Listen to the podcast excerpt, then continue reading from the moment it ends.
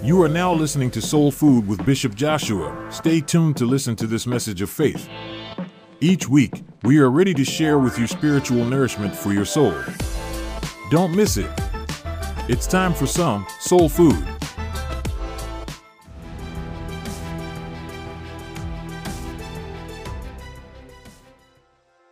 In times of fear, in times of desperation, in times of doubt, the only thing that gives us strength, the only thing that uh, overcome fear, doubt, troubles is the word of God. And here on Psalm 91, it says, He who dwells in the secret place of the Most High. So the place is a secret place. Nobody can find it.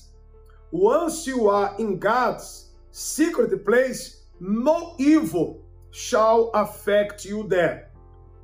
Shall abide under the shadow of the Almighty. Once you are under the shadow of the Almighty, no evil can reach you there. Believe in God, but also believe in yourself. Psalm 91 is not just a famous psalm, or psalm for the religious ones. We have to put into practice what is written there. Let us go to the secret place of God Most High. Let us be, let us abide under his shadow, because there you shall be protected. Supernatural faith is a gift of the Holy Spirit. It is the power of God inside the humble in spirit. When it comes to faith, there is no middle ground. Either a person has it or he doesn't. As a gift of God, faith is personal and cannot be forced on anyone. In his parables, Jesus explained that the hard hearted, the proud, the hypocrites, like the priests and Pharisees, would never understand it. Because of this, supernatural faith is not for everyone. When faith is revealed to a person, it is the power of God inside of them. Large or small, it doesn't matter. Like a grain of sand that works its way into an oyster, causes a reaction, and finally develops into a pearl of great price. The faith that comes from God is present inside the humble and is ready to explode and make impossible dreams possible. Because of its great power, faith takes possession of anything, and in particular, lives that are being given to God. The greatest benefit of faith is that it creates character that pleases God, its source. No matter how great the sinner, the power of faith is able to bring into existence things that never existed. But the courage to act out faith is absolutely necessary. Otherwise, nothing will come of it.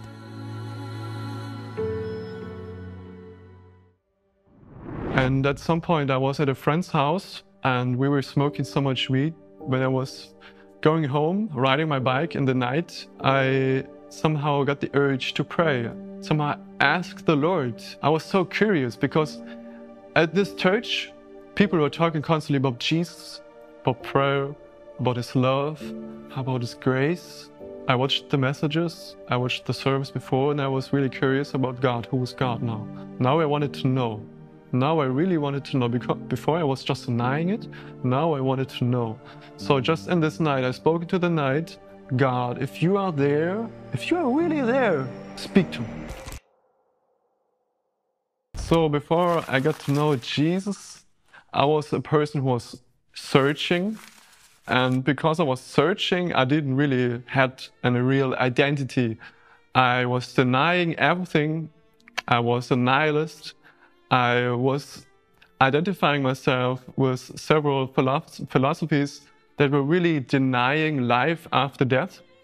So if you would know the uh, existentialism philosophy, I would really identify with it. And basically, this philosophy says life after death, no, nothing like this, nothing. And life is senseless. And this is really the philosophy I was following. And also, I was following the philosophy of nihilism.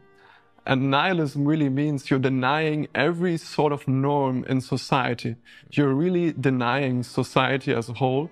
And that was really was what I was doing. I was denying society. I didn't want to do anything with society, any of these norms. Maybe, for example, giving flowers, really something common in society, or certain festivals, um, Christmas, birthday. I was like, well, all these um, festivals, they're created in a sort of way.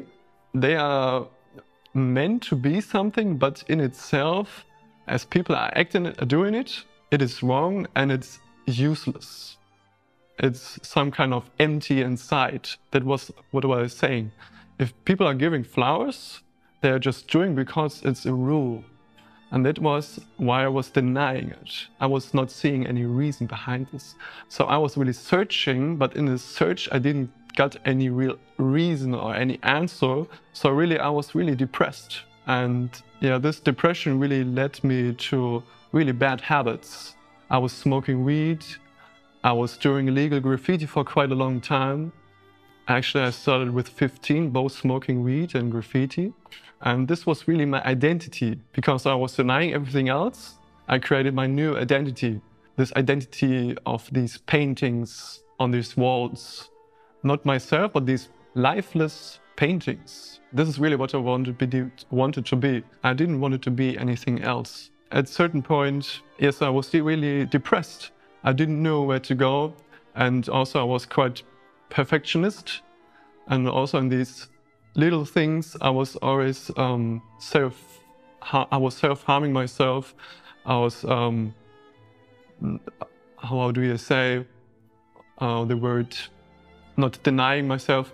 Yes, I was denying myself also, but I was hurting myself when I did something wrong. I was condemning myself quite heavily. I was also cutting myself mm. as a way to treat myself. And also, I was doing these cuttings to feel something because I was denying everything else. But inside, I denied every feeling, but I really wanted to feel something inside of myself.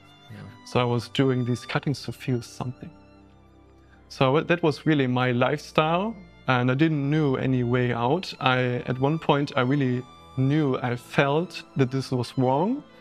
Because I was smoking so much weed, I had lung problems. When I was sleeping, I could hear my lungs doing these noises. And also, I got to court several times because of this graffiti thing. So mm-hmm. I was really on a way to completely destroy my life. Do you need food for your soul? Don't stop listening. Soul Food has more to feed you. You are listening to Soul Food with Bishop Joshua. We'll be right back. If you have been enjoying this podcast, share it with a friend or family member.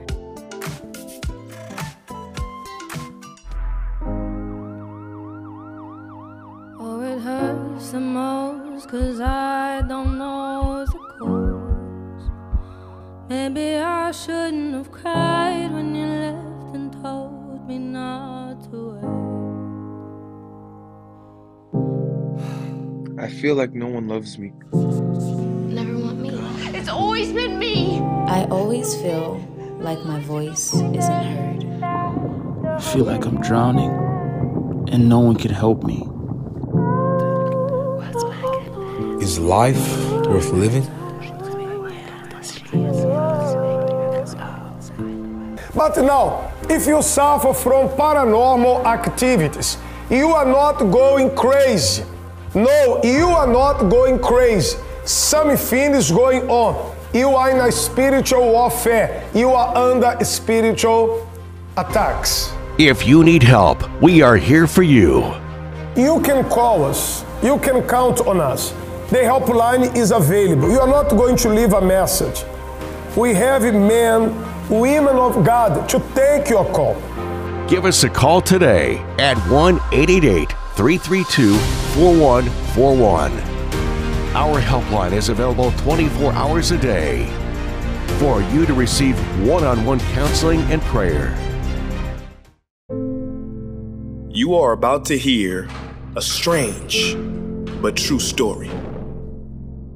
Legend has it Harry Houdini, the master magician, once claimed that he could break out of any jail cell in the world. All he had to do was walk into that jail cell with his street clothes on. I'll be out of there in one hour, no problem, he said.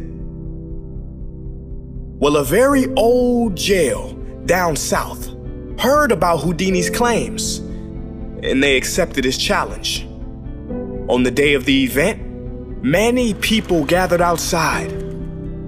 Very confidently, Houdini walked right into the jail and into the cell, and they shut the metal doors behind him.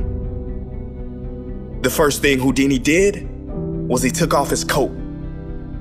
Then, very strangely, he took off his belt. Secretly hidden in Houdini's belt was a 10 inch piece of steel, very tough and very flexible. And Houdini started working. In about 30 minutes, that confident expression Houdini had when he walked in disappeared. In one hour, he was bathed in sweat. And at the end of two hours, Houdini, in defeat, collapsed against the door, which then opened. It opened because you see, that door had never been locked. But that's not entirely true, is it? That door was locked. It was firmly and thoroughly locked. In Houdini's mind, which meant it was locked as if the best locksmith in the world had put his lock on it. The mind is powerful. How many doors in your life do you think are locked but aren't? How many times have you been stuck in the mental prison of overthinking? Something that really had a simple solution. Your mind is the most powerful force you will ever face. It will tell you lies. It will tell you you can't do that. You're not meant for that. You're not good enough for that. You can't go on anymore. You don't have the energy. You must thank it for its opinion and carry on. Because, like Houdini showed us, the only locked doors that exist are in your own mind. The doors in reality are open, and all you have to do is walk through.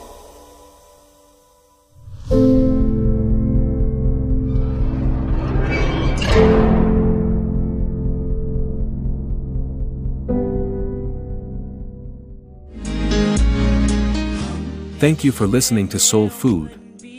Stay tuned tomorrow for more. Make sure to turn on your notifications and share this food with others.